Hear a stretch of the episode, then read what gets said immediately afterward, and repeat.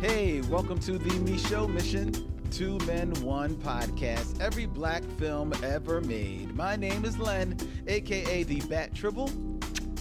And as always, I'm joined by my partner right there. Hey, this is Vincent Williams.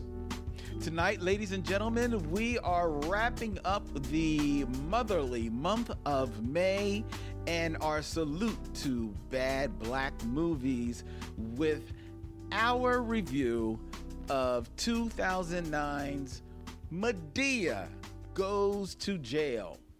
Written, directed, and starring Tyler Perry. You be the judge tonight on the Micheaux mission. Um, but first, as always, we want to thank each and every one of you out there who are sit, standing by watching us as we stream live via StreamYard on Facebook as well as on YouTube. And a huge thank you to each and every one of you who joined Vince and I this past Friday evening for the Micheaux Mission's very first watch party where we got together at your insistence and watched Madea goes to jail as one via Scener. Vince, wasn't Yes. that a fun experience? It was a fun experience, and you know how fun it was? It justified watching this film twice.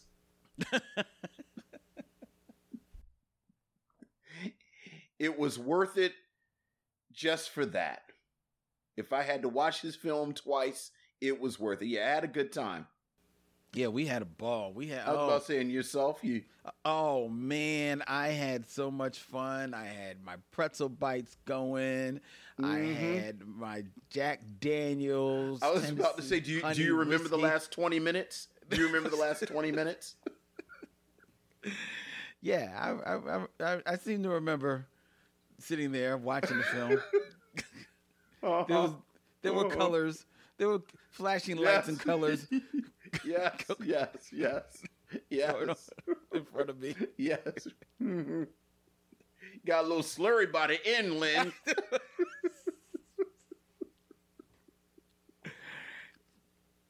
I did. I'm not even gonna lie. I did. I um, I'm not. I'm not. I'm. I, I've only recently become a whiskey man, so um, to get my get my tolerance up. hey, hey, hey! Practice makes perfect. exactly. And and I You got a long weekend coming up, so. I, I had a long weekend that weekend, so Oh.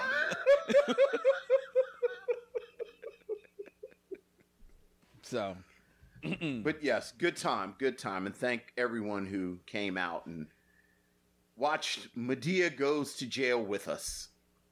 yes, it was fun. It was fun. Uh, Melissa G, who was watching the um, the watch party all the way from the Netherlands, says it was fun watching Len fall apart. Lynn falls apart. That was one of Chinua Achebe's lesser known works. it's a literary joke for you guys. I wouldn't say I fell apart. I, You didn't. well, the center did not hold. Perhaps. Anyway. But it was worth it, ladies and gentlemen, because today we are going to bring you our review of Madea Goes to Jail as Yes, we close yes. out uh, 2021's edition of Mother May I, which has been Oh, going on. You, Jesus. Th- th- I believe, Vincent, correct me if I'm wrong. I believe we have been doing Mother May I Have Another Black Film. This is the third year that we've done it. I, I was thinking 27, but maybe third. oh, no, I believe it's only the 20. It's only Maybe- the. Oh, feel like I've been doing Mother May I my whole life. All my life, I've watched bad movies in May. no, I think this is. I think this may actually only be the. um The third. may- yeah, that sounds right. It sounds. It sounds about right, right? It sounds right. Yeah. Oh, yeah. it- it- it- it's fair to say we weren't looking forward to reviewing uh, Madea Goes to Jail, and nor we look forward to reviewing a lot of these films. Um, and I wondered whether or not we had actually, you know, where Madea goes to jail, and we're going to be reviewing this, where this stands against all of the other films that we have reviewed in the merry, very month of May, right? So I wanted to go back and find the the the uh, the inaugural mother may i have another black bad black movie. And i think believe it or not vince this goes all the way back to 2018 i believe we started Okay. in 2018 and the first film that we reviewed it was soul plane. Yeah, yeah, and Soul Plane is is I would argue the nadir of the film. Like like we started with the worst. Well, I would have thought that too. And yet, Soul Plane is not the worst film of Mother May I. Some might argue it may be the best film of the Mother May I series. What is what is better? What is worse than Soul Plane? Well, Because I'll fight you about Rappin' with Soul Plane. Oh, oh, I don't know about that, bruh. Um, Yeah. So let's go. Let's go. Vince. Okay. So starting in 2018, Okay. we reviewed Soul Plane. Okay. Yes. Then we reviewed Passenger 57. Which which in retrospect probably shouldn't have been in Mother May I. Oh, well, it wasn't my selection. Um, no, you're right. That was me. That was my bad. Then You, you you know I've always resisted this. So I know, I know, I a know. pattern will soon emerge as you read them off. So I'm gonna just call myself out before you go further into it, where people are saying, "Oh, that wasn't that bad." Yeah, that's the one Vince picked. Mm-hmm. So uh, it was Soul Plane, uh, Passenger 57, Diary of a Mad Black Woman, Sure, sure. Our first Tyler Perry film. then State Property. State Property is pretty bad. Pretty bad. Not worse than Soul Plane. Okay, so you're saying Soul Plane is the worst film of that trope, of that group. Yes. Okay, fair enough. Then we go to 2019. Okay. which saw us review Carmen, a hip hopera, Yes. Better than Soul Plane. Steel, starring Shaquille O'Neal, Better than Soul Plane just because it was so bizarre. Which is part of the reason Tyler Perry gets over, but we'll talk about that later. Who's the Man, starring Ed Lover and Dr. Dre. Better than Soul Plane. I'll give you that. And these are still bad films. Oh, they're bad movies. Yeah. And then Rappin'. I think Rappin' is better than Soul Plane. Mm, eh, no, I, I, I got to call shenanigans on that one. No. I think Soul Plane is aggressively lowbrow, ignorant, and offensive. True. Rapping is just is is just Cannon. It's just a Cannon movie from the eighties. See, the reason why I I would say well, well, first of all, let's go to last year first before we go Okay. before we get there. Last year's films were The Fish That Saved Pittsburgh. Oh yeah, ain't nothing wrong with Fish Saved Pittsburgh. I don't believe that was my choice, Vince. No, no, no. That was one hundred percent my choice. um, uh, Johnson Family Vacation, right, which you know. The New Barbarians, which to me gets a pass because it's a foreign film, Yes, yes. but it's bad. It's Uh, pretty bad. and then The Thing with Two Heads, starring Rosey Grier and a embarrassed Ray Milland. Which I think Soul Plane is worse than. Well, I get- mm, Dude, Soul Plane is so aggressively bad. here's the th- here's the thing. Here's the thing. If you want to make the argument Soul Plane is worse than worse than uh, Thing with Two Heads, maybe. Yeah, I will say this is, uh, the Thing with Two Heads is, is worse. But what the films, the two films share in common is that both films know exactly what they are. The Thing with Two Heads is trying to be a dumb horror movie. It's not trying to be anything more than that. And it's badly made and badly done at that. And there are points in the film where they absolutely ha- have no idea what they're doing. And thus you get a 20 minute motorcycle ride in the middle of, of in the middle of the movie, right? So So Rosey Grier on a motorcycle, right, which is something it has in common with Steel. It's got like these seven foot men on these little motorcycles. I know, looking like like trained bears on on tricycles. Right. So so that has that going for it. Soul Plane, Soul Plane, you're right. It's gratuitous, it's it's gross out, it's it's below the belt humor. But Soul Plane doesn't does not make any bones about trying to be anything other than that. Right?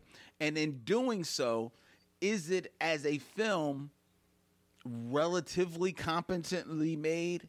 Yeah do some of the jokes get over? Maybe not to me and you, who maybe have m- more of a higher bar for them to reach, but I could certainly see somebody sitting there chilling, wilding out. And, I, and honestly, if I was sitting sitting here with a whole bunch of uh, chicken wings and fries and, and some drinks and a bunch of boys, I probably would be cracking the hell up at Soul Plane. So I would say that Soul Plane is decidedly better than a lot of these films, including Rappin', because Rappin' is trying to be something deeper than it really is.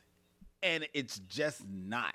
And it just Oh, I don't think it's trying to be deep. Oh, it's it's it's trying to make some Breakin' money.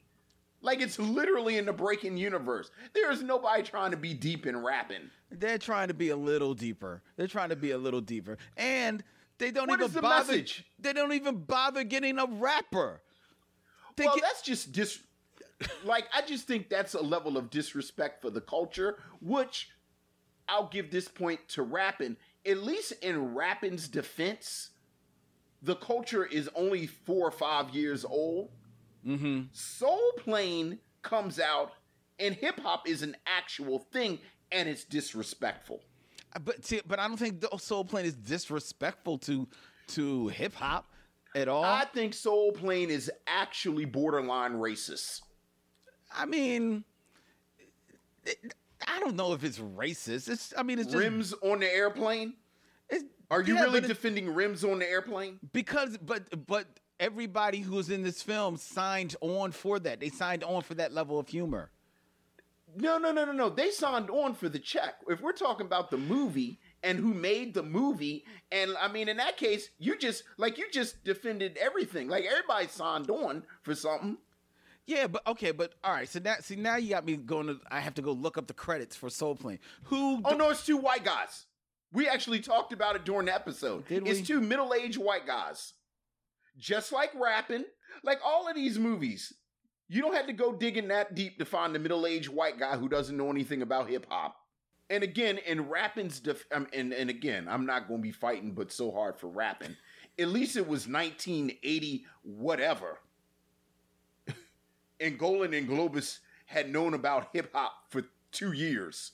I will still. I will still say that Soul Plane is better than Rappin'. Yeah, I'm not. Yeah, I'm not giving you that. Uh uh I'm sorry. Soul Plane is my one. We we share. We we we differ. We differ. I'm just Um, glad we've watched them already. and we never have to watch them again. Action figure expert says that Soul Plane is definitively a stereotype, but uh, he's not saying necessarily that it is racist. And Summer also agrees. Summer agrees with uh, him. Okay. So, so there you go, Vince. And action figure expert also says that Catwoman is worse than Steel. Oh, I guess we have to do Catwoman. Yeah, yeah, we do. Yeah, we do. You know what? I don't know if I've ever seen Catwoman. I know I've seen it at least once. I've seen it at least once. I don't remember much about it except Interesting. bad special effects. Yeah, we do have to. We do have to see Catwoman. We've got to watch Catwoman. Maybe we'll watch that the week before we do Meteor Man.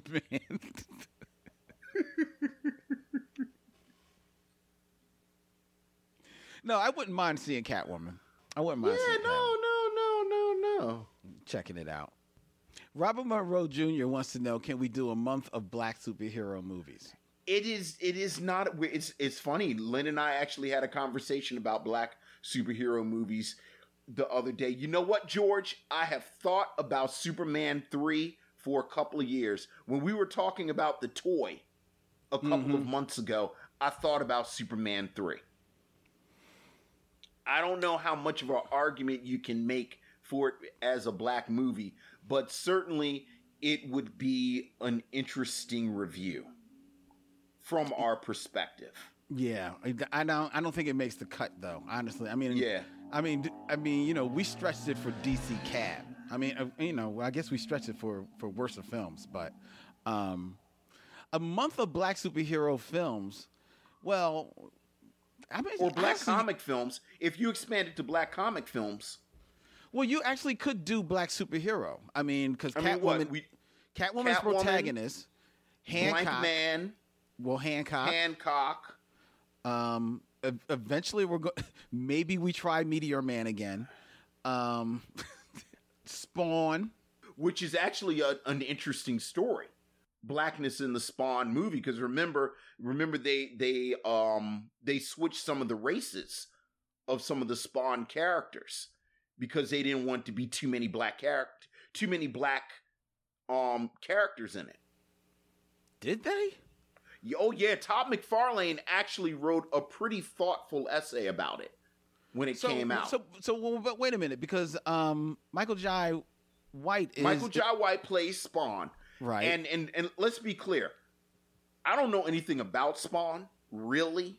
Mm-hmm. Like I bought them first couple of issues that everybody was supposed to buy, and then I bought the Alan Moore one. But I know Spawn, his wife, his and wife I want to is... say there's a his wife is black, and then right. there's a third character in the comics that is black, and they switched it to a white guy in the movie.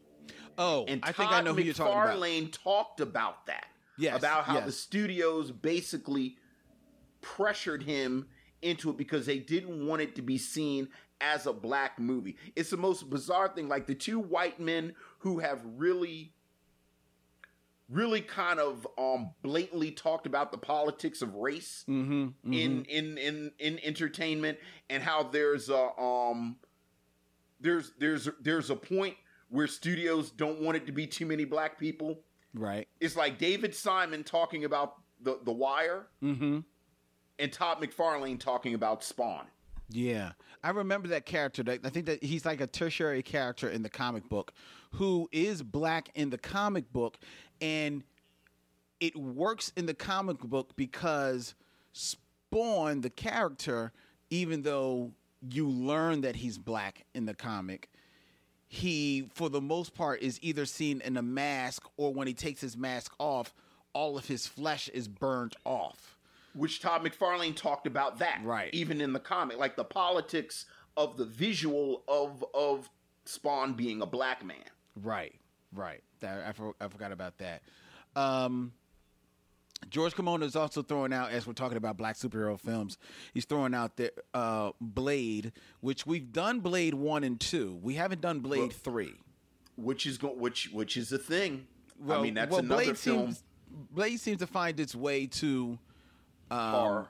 H- horror, even though yeah. I think that Blade three is decidedly less horror. Mm-hmm. It is. Yeah. So, um, and then Robert Monroe Jr. is throwing out Leonard Part Six, which I've never seen. Um, so I don't know if is that a superhero movie or is that more a spy movie? Yeah, I think he's a spy in that, right? I think that, yeah, I remember I think that. pretty sure he's I, a spy. Because I know the running joke is that he. I think I did. I think I actually did watch it one time years ago. Because I think yeah. he, he he he's like riding an ostrich in the film or something yeah, like that. Yeah, it's terrible. It's it's it's it's part of the the the the peyote and mushrooms that Bill Cosby was taking during the '80s himself and signing up for all this stuff. Right. We got we could do Akbar the Black Superman, which every uh, douchebag blurred was talking about during Black Panther. Uh, actually, Black Panther isn't the first super. That would be Akbar the Black Superman.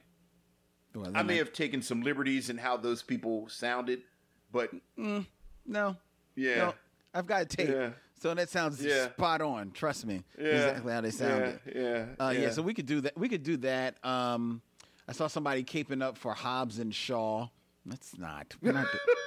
we're not. You know, you know, I and you and I have talked about this. You know, I've been trying to figure out how to um how to package the Fast and Furious for this show. I know. I know. Uh, and Tyrese. And, well, I mean, you got Tyrese. You got The Rock. You got Ludacris. But You know, I'm I think Vin Diesel. well, he's damn near a superhero by the end of the by, by uh, Fast Eight, where I think I'm just actually. talking about how he has very deliberately been racially ambiguous. Anyway, I'm not. Uh, well, I spend enough time down this this rabbit hole.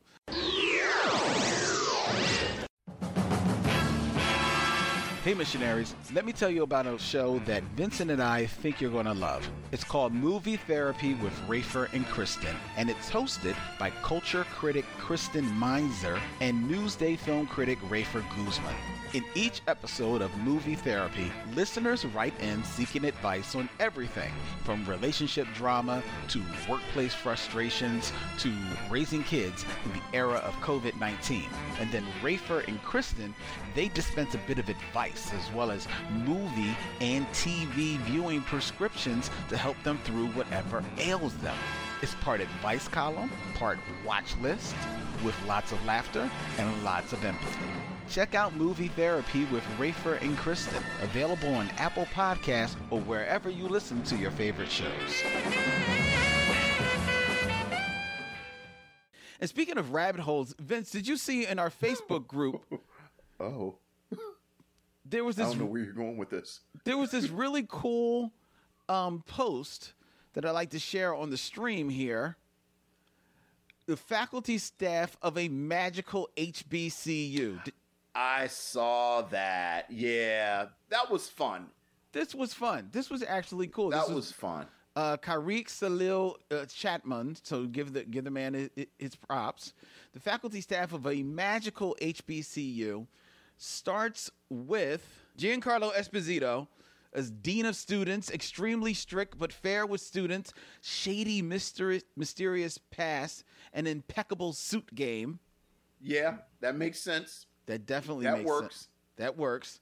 Then we come to Blair Underwood, teaches pharmaceutical alchemy, much older than he looks, Which is hilarious. Smiles inappropriately at female students, and never goes anywhere without his hip flask of unknown potion. That's very, very true. I'm, I'm first of all, right now, I'm going to cape for his pocket square game and his sock game. Yeah, yeah. that that is him from either this past season or the season before of Dear White People. Okay. And he basically plays this guy. I mean, Blair Underwood, ladies and gentlemen, he's 75 years old. But you would never. I'm pretty sure Blair Underwood and Angela Bassett are just staring each. They've been warring with each other for the past thousand years. Oh, wow. I, I think they both have a, a, a the, hold the keys to the Lazarus pit. That's what it is. Uh, Yeah. Next, we have Samuel Jackson, who teaches Hexology 101, regularly threatens and cusses at the students, has jinxed his TA several times, and his favorite quote is, I don't care, I have tenure. Yeah, that's a good. That's that's a good face. And, and I know you're just wait you're waiting till you're able to uh, add that quote to your repertoire, aren't you, Vince? It would be a good quote. I'm sure it would be. Uh, next, we have LeVar Burton. That's a, that's a fly picture. The university librarian who knows where every book is, is very patient, and memorizes every student's name, which is spot That's on. nice. Uh, Which is very spot on. And then we have the first lady of the faculty, I believe. Yes, Angela Yes, Bassett who teaches principles of magical law in the 21st century, is the object of every male freshman's desire, a fashion icon, and who has to constantly say, Stop it, I'm old enough to be your grandmother. Yeah, and Yeah, Jimmy cracked corn, and I don't care. yeah, yeah, yeah. God bless that professor. God, God bless. I, I think that's the, the God end bless of the that professor. I think that is- Yeah. Oh no, no, that's right. We have uh, one more. Keith David, who teaches modern demonology and exorcism strategy, is on the dean's shit list and gives Mm-hmm. life-threatening homework. You don't know jack about fighting demons. Which is a quote I already use. No follow up questions. So, um, so this is a cool little um, post. It actually is a part two of it that you could check out, um, and there's a link to it in our Facebook group, ladies and gentlemen. I thought that was really um, cool. So, shout out to Karik Salos Chapman for um, posting that. The world of comedy suffered a loss this past week with the passing of legendary comedian and writer Paul Mooney at the age of 79. Paul Mooney, most famously known for his writing collaborations with Richard Pryor uh, over the years, as well as some of his more incendiary commentary on the world at large uh, from the pulpit of the stage of various comedy houses across the country, uh, across the globe, actually. A voice who, candidly, I can't say that I didn't find his work funny because I was a huge fan of Richard Pryor, which means that by proxy, I did find a lot of Paul Mooney's work funny. Um, but when I saw Paul Mooney himself, he didn't really do anything for me as a comedian, but I respected his place in the genre based on you know everything that I knew of him and the works that he um, that he had done and the people that he had worked with. So I know his loss was felt um, pretty big in the comedy world, um, despite how controversial a figure he could be at times. What do, what do you have to say about the passing of Paul Mooney, Vince? I, I think just fearless. Mm-hmm. You know, I think he, he he was just fearless, which in a lot of ways I think kind of goes with what you said about sometimes and I agree with you. Just just as as a craftsman, sometimes Paul Mooney would have these stretches that he didn't make me laugh. Mm-hmm. But I don't know if he necessarily wanted you to laugh sometimes. We, we've we've talked about this before on and off. I feel like oftentimes we use the term comedian as this almost catch all. But every now and then these comedians wander into this space where it's not funny. We talked about it with, with Dave Chappelle last summer and his George Floyd, the, the George Floyd special he did. Richard Pryor oftentimes mm-hmm. would go into this space. I think Paul Mooney lived in that space. Yeah, yeah, certainly for the last where few, where last a uh, while. yeah, he would just channel his own truth. And and I I I, I admired Paul Mooney. I, I respected Paul Mooney. Paul Mooney would make me laugh sometimes though. Like like when he made you laugh, he would make you laugh. That's and true. it's it's it's a real loss.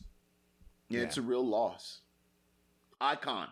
Icon in, in a world where we're running out of them, frankly.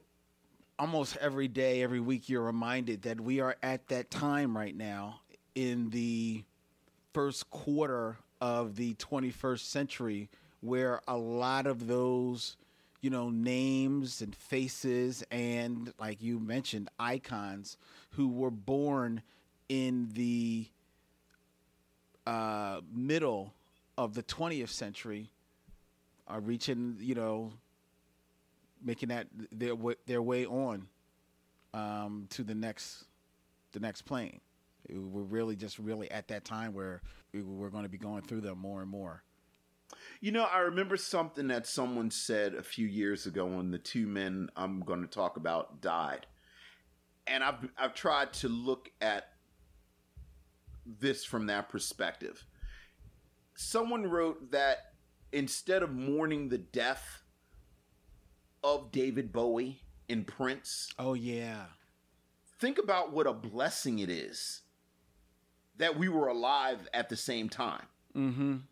Mm-hmm. And and hopefully everyone can say that. Like hopefully everyone whenever they live can say I was alive at the same time as you, you know certainly young Fill people now are you know you know I saw Beyonce, I saw Frank Ocean, I saw Madea. but I mean, Madea. You just have to be thankful that you were there Mm-hmm. when these when these people. So so we were there for a lot of Paul Mooney, but but yeah, it's it's really sad. Yeah. George Kimona brings up that he wrote the very famous Saturday Night Live word association skit Yeah. with Richard Yeah. Pryor from the first years uh first year of uh the Saturday Night Live. I can't remember if and it wasn't the first episode, but I don't know. It was like even the No, first, but it was it was the episode like one of the Pri- first. I mean, three or four. yeah, yeah, because that was a real turning point for SNL, Mm-hmm. getting him as a guest. Yeah, yeah, and uh, and, if people don't know what we're talking about, look up the word associate. It's it's an amazing skit. Yes, yes. And it's prime Richard Pryor. If you've only saw Richard Pryor and when he was at his lesser powers later Yeah. in his later in his life, this is this is prime Richard Pryor, early seventies Richard Pryor. It's a great episode. Oh yeah, the whole the, well the like whole I love the samurai skit. I love the I love the Exorcist skit. Exorcist skit. Yeah, like it's a great episode. oh yeah, most definitely. yeah. And Bree Bree five seventeen uh, says that I feel the same way about Toni Morrison. What a privilege to witness greatness. Very Oh true. yeah. Oh yeah. Absolutely. very true. Absolutely. Like like you live in a time where Toni Morrison books come out. Mm-hmm. They don't come out as much, but it is is like wow. There's a new Toni Morrison. Uh, look, don't even get me started. Don't even get me. So, yeah. Yeah. So. All right. all right, all right. Then we, we do gotta go. We were listening to um, it, it was like a '90s hip hop, night like a '90s hip hop mix, and and Gin and Juice came on, Oh wow. and, and Wendy said she had never heard the unedited version of Gin and Juice, which is a whole different song. Mm-hmm. It is. But but I told her I remember sitting in my apartment with my boys Mhm. listening to Snoop's solo debut Doggystyle Mm. and being so conflicted. it really was wow. I'm pretty sure this is putting a race back like 10 years, Mm-hmm. Mm-hmm. but this is one of the most amazing things I've ever heard in my life. Right. So, and Well- you have those moments. You have those moments where you were there or you remember the moment. Right. Well, you know, it to her to her point, there are those songs that you heard them on the radio so much, which means Mm-hmm. that especially in, you know, 90s hip hop, you heard the the radio edit of the song. Right. So much so that when you do hear the actual unedited version, it don't sound right. And you know what song that like that is for me? um oh what's the name? Quiet storm with Mobb Deep and Lil' Kim. Okay. if you listen to i i i know the the radio edit. So i i i'm i'm i hear like when they drop out like you know the b word the f word and all that type of stuff right? But if you actually hear the unedited version that song is raw as hell. And it but Yeah. it, but it's so raw that it's no longer even playful to me. It's like it almost feels like like too much you know like nah ooh, ooh I'm- That's that's just because you old though. no it's not honestly it's not. It's it's honestly not because i heard this years ago. I mean this is not me now. This is me when i heard it back then. You know what i'm saying? And when i actually heard it i was like yo this just it don't even sound right. I want to hear the i want to i want to hear the dropouts you know? yeah.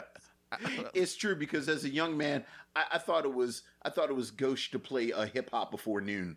First of all, first of all, only you, Vincent, would say, "Oh, it's gauche to play hip hop before I noon." did. Look I- at you I sitting there it with your was- I- pinky all up in the air. Look at how you holding your hand when you say it was it. like I was I was like, oh, that's a bit much for ten thirty. Sitting sitting there in your Wu Tang shirt. That I put this on after six though. It was that's after, right. That's it, it was after that's six. right. Wu Tang is after dinner music. Uh, Look, can we talk about Madea so we can be finished talking about Madea? All right, let's get into our review of Madea Goes to Jail. We'll be back with the film review soon as we do something funky and have steps in it.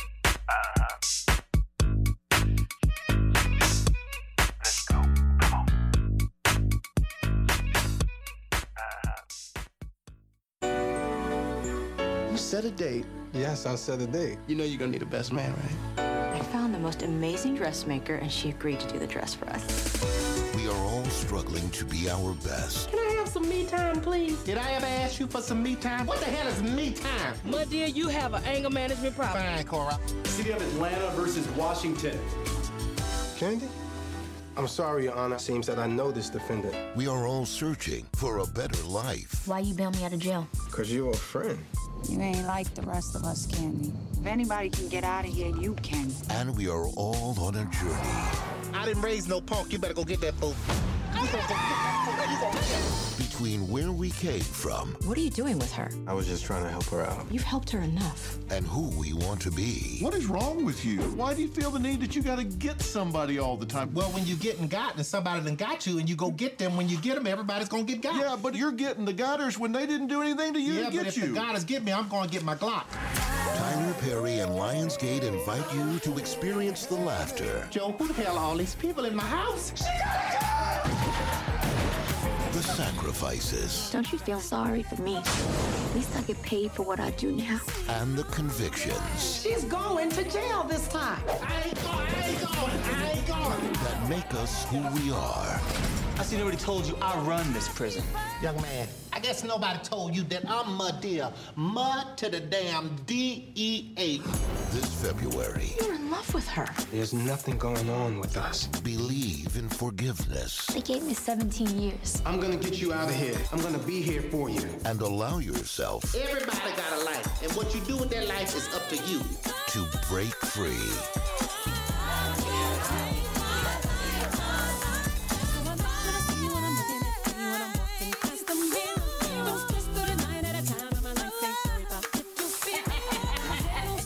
Perry's Madea Goes to Jail. You saw me get ready to take this spot. I took it. my God, look at your car.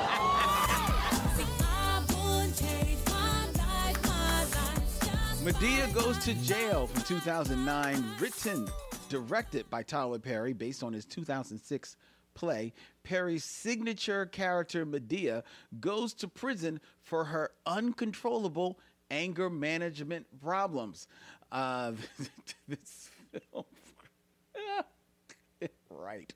This film also stars Derek Luke, Keshia Mhm. Knight Pulliam, Ion Mhm. Overman, Tamela Mann, David Mann, RonReaco Lee, Vanessa Ferlito, in a cameo by Sofia Vergara, and And Viola Davis. oh Lord, have mercy. To which Vincent says, I cannot believe Viola Davis is in this movie. I cannot believe Viola Davis is in this movie. Yes, she is, Vince. Viola Davis is all over. Madea goes to jail. The final selection and your selection, ladies and gentlemen, for 2021's Mother. May I have another one of those bad black movies? Vincent, what say you of Madea goes to jail? First of all, I think I need to not apologize to you, Len,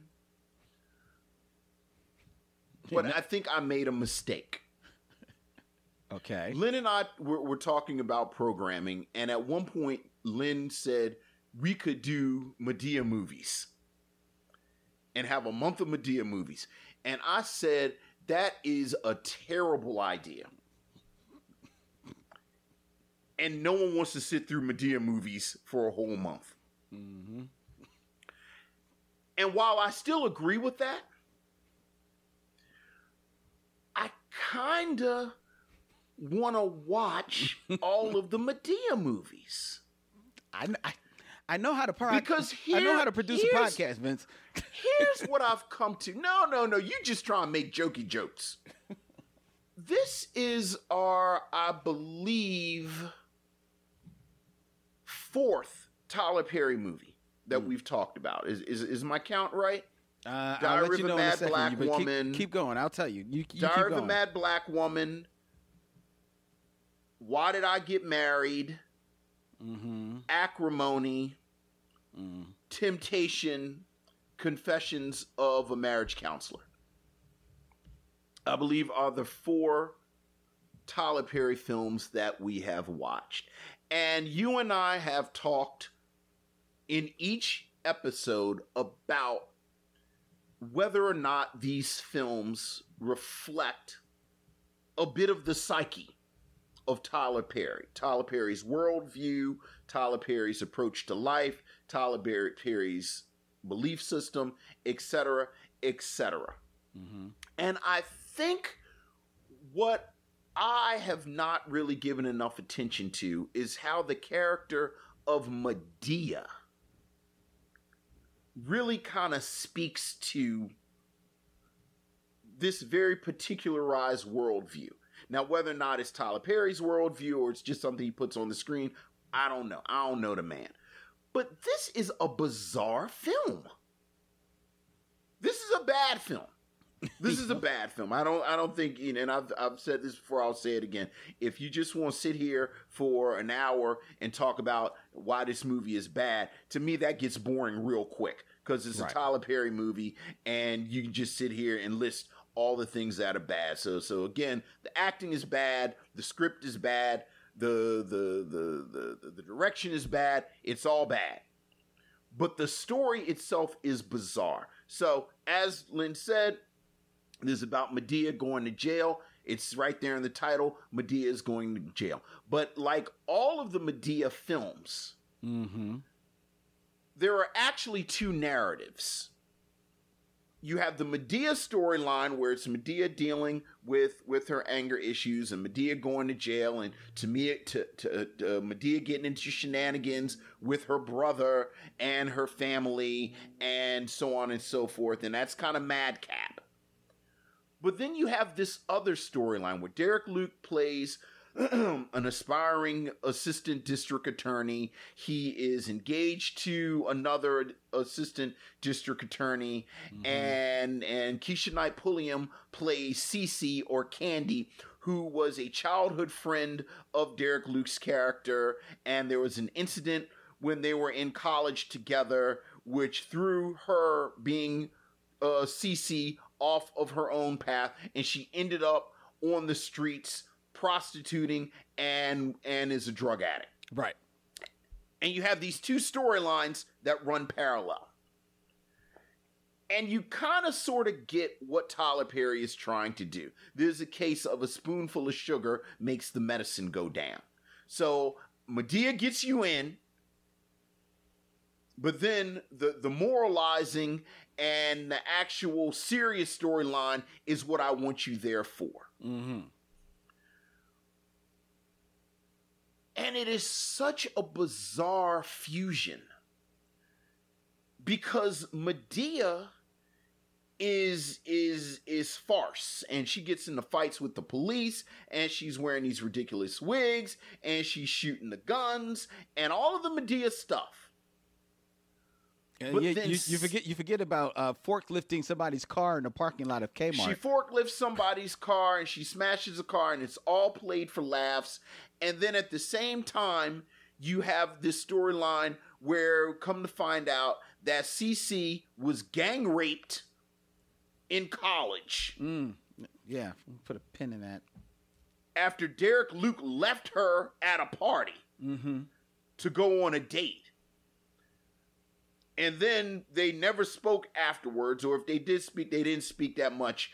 and then Derek Luke runs runs into her again and and and and tries to save her, but as he tries to save her, his evil fiance, who's a dirty lawyer, yes, railroads CC into prison. Yes. So you go back and forth, and and it it's it's it's another example of these Tyler Perry narratives that just don't make sense. Like I joked when we were watching it, like this is the moment where I would hit pause because I had so many questions mm-hmm. about everything that happens in this film that doesn't make sense. First of all, I don't understand Madea. Like I don't understand her relationships. Like madea they're, they're, they show her license early on. It says she was born in 1962, which confused me because that would only make her what what 62 and, and like 2000 it would make her 60 something but but that's not really that old. I, you know as a point of reference angela bassett was born in 1958 mm-hmm mm-hmm because mm-hmm, i looked that up. But then when you look up the wiki it says she was born in 1935 yeah, I think they have to do that to make sense because in one of the films, Cicely Tyson plays her daughter-in-law. Cicely Tyson plays her daughter-in-law, but now uh, the, the, the, Tamela Mann plays her daughter, yeah. and she lives with her brother. And so, so it doesn't really make sense that mm-hmm. part of it. Mm-hmm, mm-hmm, mm-hmm, but then this story with David, which is Derek Luke's character, doesn't make sense either. No, no, because he's friends with Cece and they say that they've been friends their whole life, their their whole lives. They've been friends. Then they go to college. This horrific event happens to her. After he begins to abandon her, mm-hmm. I skipped over the part that said that she was isolated in college because the students made fun of her for being poor. Right. Which again, this is look, look, I don't have no stats. I don't I don't I I'm just anecdotally, I'm a black man who has been to college, who has been around other black people in college. I was trying to figure out what college that this was that they went to. That if you get 10 black people in the room, like, who's not poor? Yeah, I didn't get that either. I didn't know like what who's this co- not poor in college. What was this college slash elementary school that they were at where they were going na na na na na? You've got old the, jeans. Look on. at the poor girl. then he leaves her with the football players because I did. This is why you had to watch again because he was a football player, and I thought the implication was he left her with the football players. Yeah, he took her to the party, and then he left and Where went the on a football date. Players, and then the football players gang raped her. Yes, yes. And and he just kind of lets that like he didn't do like like that's sort of the end of it. Yeah, because I I guess his guilt over that he never returned to her, so he just felt so guilty. I mean, he never pulled up his boys. He didn't No. like they they say No. that he has brother. Like I just, it just seemed like there were a lot of loose ends to that story that I had follow up questions. Oh yeah. Then he doesn't tell his fiance. what we got to talk about the, the the fiance and his whole relationship. He doesn't tell the fiance, so she doesn't know what's going on, and it's all just this big ball of confusion Mm-hmm. about motivations, about the narrative itself. Mm-hmm. There's some strange gendered stuff, like like like they they they almost troll the audience where they talk about Madea has a prostate and they play she's a lady and then Madea is making fun of a lesbian and and it's all just very confusing and I was just glad when it was over because it just left me with more questions Yeah. than answers. And the the one the biggest problem with the tones, I mean, well, there's a bunch of huge problems with the tone. So maybe this is the same size as the other problems with the tones. It, but is because one is so farcical, everything with Madea, and everything else is so mellow dramatic, right? the two worlds can't coincide. Also, Tyler Perry can't or won't allow for anyone else to wear the biggest cape in the movie. So Madea has to be the one to get the broadest jokes in the film, but she also has to be the one who sits people's down and who who is able to get to the heart of what the issue is so that everything can turn out sunny at the end of the film, despite whatever good intentions everyone else has. Because, you know, Academy Award winning Viola Davis in this film, she is set up to be the good guy in this entire film. Everything she does is from a place of goodness and reaching out to people, sometimes with affection, sometimes with um, reason, and sometimes with a little bit of tough love. But no matter what steps she takes, it doesn't matter because this film, as all films in which Madea is a part of, is set up so that Madea and her words are going to be the ones that click the most in our characters' ears to make them make the change. So Madea gets the the biggest pratfalls, but she also gets to come flying in at the end and be super Madea as well. Wow, that was that's a really good point. This see, this is why you had to watch it again. because you're right. I actually wrote that Viola Davis's character is set up as the moral center. But, Mhm. but you're right. When it's time to actually deliver the great sermon, even though Viola Davis is the one in almost the literal pulpit, Mm-hmm. it is Madea who stands up and delivers it. Here's the thing, though. Again, Tyler Perry knows his audience is there to see Madea. No, see, no. All right, all right, all right, all right. So, Look, in his defense, the audience is there to see Madea. that's what the people want. But the audience, the audience is there to see Madea. First of all, the audience in that went to the film that bought the pretzel bites and the pretzels and the slushies oh, and the oh my God, you juju beans or whatever, and, and Pop- snuck in with the with with the ribs and the shrimp and fishing fishing grits into the movie theater to watch Madea goes to jail in 2009. They went there to see Madea goes to jail. Madea doesn't go to jail until an hour and 20 minutes into the freaking movie. There is that. I mean, you are on dry mouth because you have drank all of your slushy before she shows up in the prison orange. All right. So you're going there to see Madea. You're going there to see Madea be loud, be boisterous, be whatever, rambunctious. And yes, do you know that you're going in there for a level of melodrama? Certainly, you are.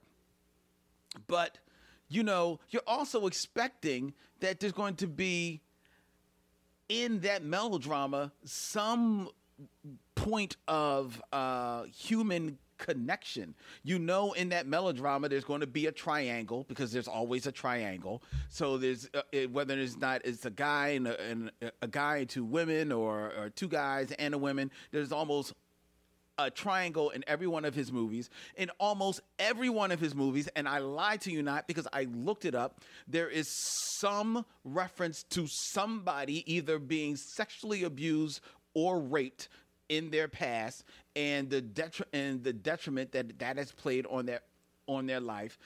That is I lie to you not in almost every single movie of Tyler Perry's. You, you have that as well. And yet, with all of that, just sticking in this film with the Linda character uh, played by Ion Overman, Derek, Derek's fiance, you're right. You could tell from her pointed chin that she is going to be the villainess. She's the Cruella de Vil of this movie, right? You you know it right right from the beginning, but she doesn't have to be. She absolutely 100% does not have to be because I know you're going to say she's set up to be, but she doesn't she doesn't have to be because her stated opinion in the when Joshua, Derek Luke's character, and I'm just going to call him. Yes, I called him David. Yeah, Yeah, yeah, Joshua. because he doesn't because he doesn't look like a he doesn't doesn't look like a Joshua. That's why. I got my biblical figures mixed up. But um, the stated reason why he is um taken up for for Candy is because of their relationship in the past. He never thought he was going to see her again. He sees her again. He's upfront. He doesn't lie. He's upfront to her about you know who this woman is in his past, and you know he wants to you know be there be there for her, be there for her. She doesn't like it because she feels like you know he's you know trolling you know trolling with you know undesirables or whatever that is so low level writing that is just that is such first draft writing it doesn't have to be that at all she can she she could be maybe a little insecure because of their relationship to one another but that she never really says that she doesn't say that. She doesn't really say that at, at all throughout the whole freaking movie. You may say that's subtext, but she doesn't even really give off uh, uh, anything like that. And nor does um, Cece, is- uh, Candy, Keshia Knight Pulliam's uh, character, she doesn't even really give off vibes that she's trying to get in, in between them. You know, she's she's um like she's going through some stuff and like she turned turned up here with her friend, but she wasn't looking for him. They ran into each other. She wasn't out looking for him and stuff like. Look, so she she doesn't have to be written as the villain. And then if you then when you write her as the villain, so now you got to go over the top with it. So now all of a sudden she's got to be cooking the books, you know. And she's got she's got you know she's got to you know know that his best friend cheated on cheated you know um and she's got to be like the, the biggest like the, the the biggest bitch of the west you know what i mean like all of a sudden she has to be so over the top mind you there is enough story in the fact that this man is really dealing with candy who he i don't know falls in love with at the end. Makes no sense. It- get the hell out of look. here. But there's enough story with him dealing with whatever guilt he has for the situation that he uh, maybe unknowingly or whatever left her to in college there's enough story there, but we don't have time for that because, as in almost every Tyler Perry movie, whenever a guy expounds himself on something really, um, you know, hurtful or meaningful or bad that he has done, we can hand wash it away by, you know, don't feel guilty. That wasn't your fault. You need to let go. And Candy, you need to, you know, forgive him for that. I was holding on to that anger, but that was getting in the way of me. And maybe that is real talk. But no, this dude doesn't need. There's no reason why he has to get off that easy. Why can't this dude just really be held accountable for his shit? Right. You know what I mean? Be held accountable for it for at least more than a fucking beat in the goddamn movie. Look, I'm really trying to move away from ascribing personal things on these creators. Like like we do the work, let's look at the work. And Tyler Perry really challenges me because as I've said before with with the, the Tyler you know Tyler Perry had this terrible life Mm-hmm. and then he was a billionaire. That's what we know. I don't know anything about that man, but there is nothing in his work that demonstrates that he knows anything about how people have relationships with each other. The relationship between Joshua and Linda makes absolutely no sense. No, none. As you said, she's over the top. She is a crooked lawyer. For the sake of argument, let's say she's not a crooked lawyer. She is a very unpleasant person. Mm-hmm. There is nothing about her that says that at some point before this film started, Joshua said, Oh, I like her. Right. That's the woman for me. Let me ask her out to coffee. And then this relationship grew and blossomed so that when we meet them, they are engaged. Engaged to be married. Right. Yet, this horrific event, which I'm going to assume is the worst thing that ever happened to him, he dropped the ball with his friend. Mm-hmm. It sounds like his best friend. He has carried this guilt. A, this woman he's about to marry knows nothing about this Mm-hmm. to the point she didn't know Cece existed. Right. Now, according to what Tyler Perry told me, they spent every night together as children all the way up until they got to college. This sounds like a very important person in his life. Yeah. Even if you only mention her and don't mention what happens. Right. Like you don't know she exists. And then when she comes into your life again, and I counted three times Linda asked him. And I, I'd actually disagree with you. I think Linda actually made good points. Like, I think part of the reason Tyler Perry had to make her a villain is because she was making good points. Who is this woman? Why are you acting like this with this woman? Why are you being so shady? Well, and yeah, he didn't okay, tell yeah. her anything about what happened. I agree. You're right. She did make good points. You're absolutely right. She did. She did. As you said, at no point during the entire film did it seem like anything romantic was developing between the two of them. No. No. When he kisses her, it really was like, well, where did that come from? It's like, Mhm. well, like, you know, it's a Tyler Perry movie, so I guess somebody got to end up together. Right. The relationship in this office, him and this dude, Oh. that he's known for three years, like, like, like none of these relationships seem like relationships that were written by someone who knows how relationships work. You know my favorite part? When Linda and Joshua get into an argument. Mm-hmm. You know, they're in this argument about CC, and they're in an argument, and they're in an argument, and then the scene cuts, and the argument has kind of resolved, and then when it goes back to them, they fall fallen asleep fully clothed. Oh yeah. Yeah. Yeah. We talked Because as we all know, when you get into an argument with someone you love, and passions are high, and that hot breath is coming out, what usually resolves it is y'all fall into each other and then fall asleep fully clothed.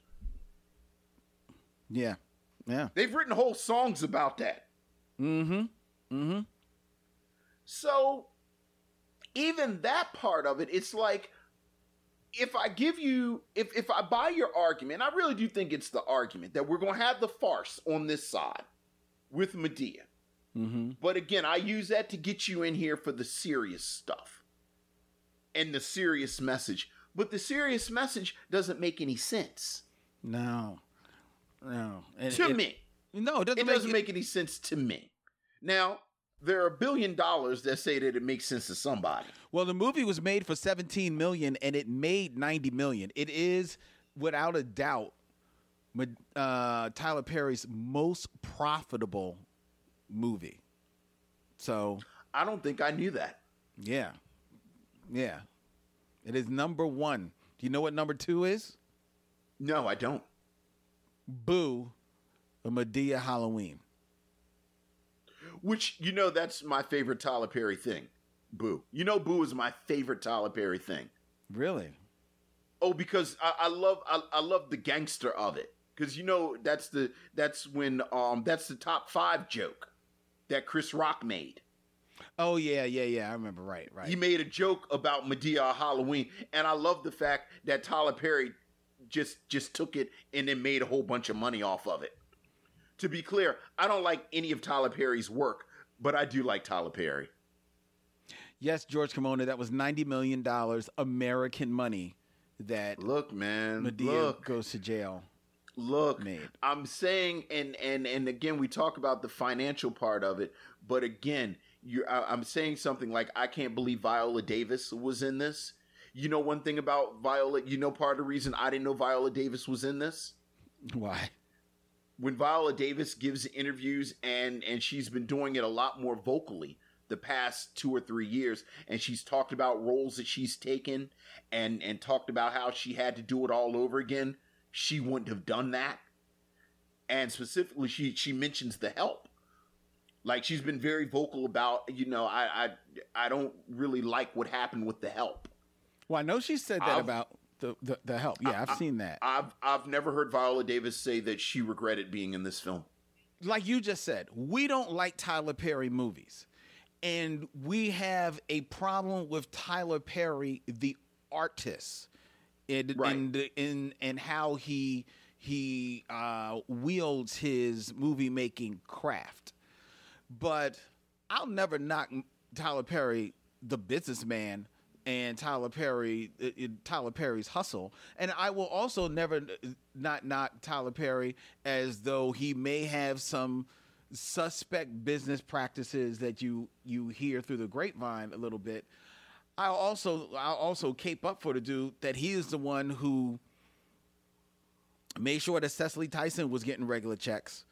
Um, made um, definitely put some money in Angela Bassett's pocket more than once. You know, put um, money in more than a few um, black actors and actresses' pockets um, throughout the course of his films. Um, didn't have to, especially as his his stake rose in Hollywood. Didn't have to bring a lot of his repertoire people from his plays into the films, but he did.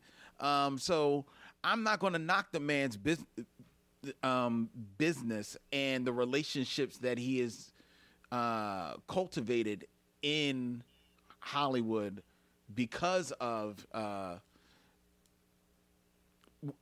who he has become in the movie business. But the product that he puts out there, I, I it's just it is the biggest of wasted opportunities. We talk about missed opportunities all the time, and this is the biggest missed opportunities because as, as often as many faces as you can be, you know, cape up for you putting in front of those cameras, bruh. It is time for you to put a couple more faces behind the scenes. You know, a couple more writers in there. Still, still take your stories, still take your basic stories, but let somebody else get a hand on these characters and really craft something with them. Because you know, I mean, and, and I'm stepping away from this film. This is a bad film. It's like it's whatever. You know, your Tyler Perry guilty pleasure, acrimony, which I despise. Yes. That is a film that, in the right hands, could be something. Yeah, I mean, yeah, you've it's got- an interesting idea. It, it it could be something, but you just you got to get somebody that wants to do something with it. And another Tyler Perry film that I think you when you were listening to I don't know if you know you mentioned this one, uh, Nobody's Fool. We we reviewed that as well with um oh my goodness, I forgot all about Nobody's Fool. yeah yeah with Tisha uh, uh, Tiffany Haddish. Yeah. I will take it a step further. I actually think a lot of the morality is problematic. Well, a whole lot of it. Yeah, a whole lot. And of like it. like and, and and again, this is another example of Tyler Perry and this real this real disdain he has for middle class black women. Well, again, that's why I think that it's very important for him to get another writers in there, man, because this is all coming so- from his mind, man. Well, well, but again, his audience eats it up. Yeah, but it, okay.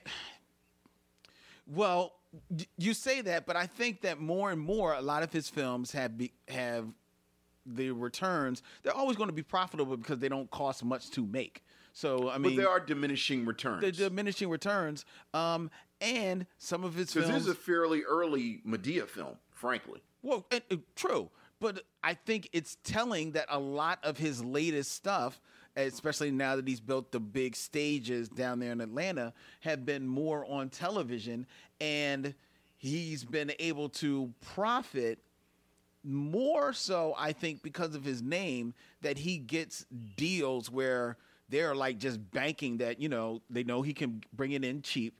So they're telling him like, "Yo, you give us two seasons of this show." and be damned the the quality of them because Right. of, because a lot of that sh- schlock that he's been putting on television, he's been putting on TV One or uh, BET or wherever the hell all of those shows are going on, and even that that Netflix movie.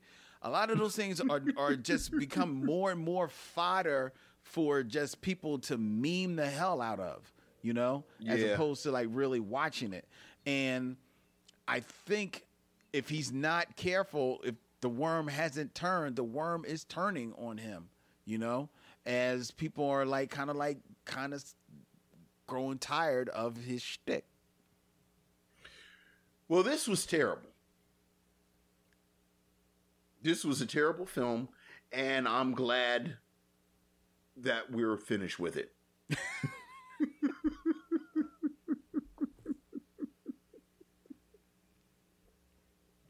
So am I. So am I. And um, and I watched it twice. Well, I didn't. Um, I said no. No, I'm See not. what I gonna, do for the missionaries? I'm not going to do that. I I did enough. Um, I'm not going to do that. And and don't watch it, ladies and gentlemen. I'm not even going to ask Vince. I ain't even asking Vince because because I know what he's going to say. So I'm Lord. cutting to the chase. Don't watch Madea goes to jail. This Oh, is my Not a fun gracious. time. This is not something to watch while you are sitting there at the barber shop. No, if it's at the barber shop, you go to the barber shop and you turn it off. He's like, "Yo, I really have to question y'all. Y'all question this barber shop and leave." Like, no, don't, don't, don't, don't, don't, don't. It don't. beat me down. It beat me down. It really did. Yes. To Robert Monroe's point, the best part of watching this movie was watching Len get drunk.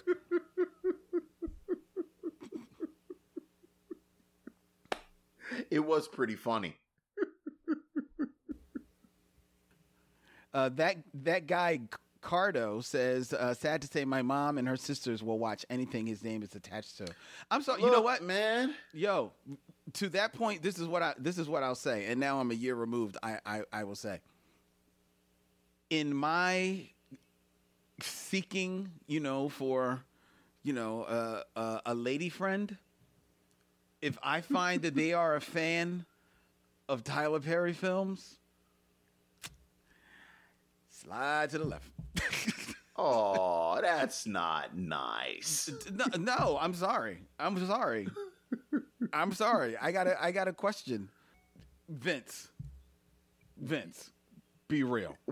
Don't pull me into this. All right. All right. I got married before Tyler Perry was making movies. Okay. But if she but if she started watching Uh, Tyler Perry look, movies, Look, look, uh, uh, this don't have nothing to do with me. Mm-hmm. All I said is I'm sure there are some very nice young ladies who also like Tyler Perry. yeah, I'm sure there are. And I'm sure there's somebody out there for them. Oh.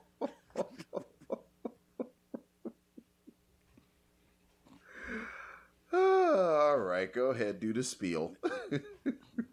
Sorry. I don't have many standards, but I've got one.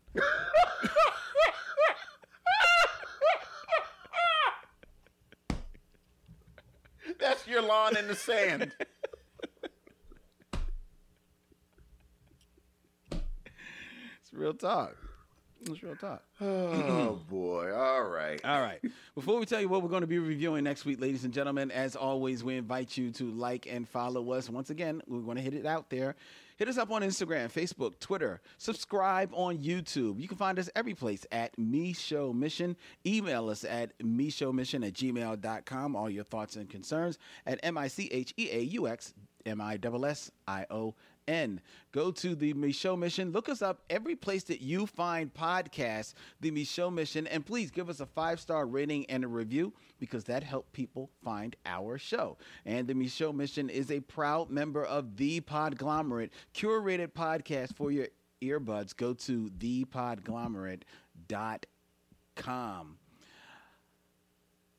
All right. Next week, we will be entering into the month of June, where we like to try and celebrate black music in movies. And that means that we are going to be getting down, get funky, and loose all month long. And Vince kicks things off Uh, do you want me to tell him what we're going to be watching next week, or you you want to have at it, Vince? Oh no no no no no no! I think the the the the the film after Mother May I is always top shelf stuff when I choose. I always have to cleanse my palate. I always have to embrace a film that reminds me why I love black films. And this one is a perfect example of that. And we're going to kick off Music Month with a film that I'm I don't know if this is Regina King's best work, but it is very, very good work from her. Mm. I don't know if this is Kerry Washington's best work, but it is very, very good work from her. Ooh, I ooh, I, forgot. I forgot that's yeah. I believe this is Jamie Foxx's best work. What movie is it? Well, it's Jamie Foxx in his Academy Award winning role as Ray Charles in the film Ray. Next Tuesday to kick off Music Month, we're watching Ray. Okay. All right. Ray, next Tuesday, June 1st, 7 p.m. here on Micheaux Mission Live. We we're gonna luxuriate yes. in all this prestige yes. Yes, we will. Yes, we will. and will. quality. Mm-hmm. Mm-hmm. Um, yeah, that is a uh, great move. That is a very great movie. Robert Monroe Jr. seconds that. Uh, Steve Hendricks says, ooh. And in regards to whether or not that's his his greatest role, George Kimona asks, is it better than Booty Call? Well, It is know. better than Booty Call. Like you're joking, because I thought what Len was going to say. You know what I think is he's he's amazing in Ali. Yeah, he's he's good in Remember he plays yeah, he plays Mondini. Bundini, yeah. Yeah. See, I don't like I, I don't like Ali, so that's why I can't. I don't really see him. I. Ali is a spotty movie, Yeah, but Jamie Foxx is remarkable in it. Yeah. He's he's good in a lot of stuff. He's very good. I mean, this. I mean, it's it's not hard to say that this is, is his best role. I don't know if I want to say it just yet, but um, he's good in it. He's very good at it. I'm looking forward to it. I haven't seen Ray in a long time, so I'm looking I forward to know. checking that out. I know. Next week, know. here on the Micheaux Mission, ladies and gentlemen. Until then, he's Vince, I'm Len, and in parting, we say. We'll see you when it's time to meet again.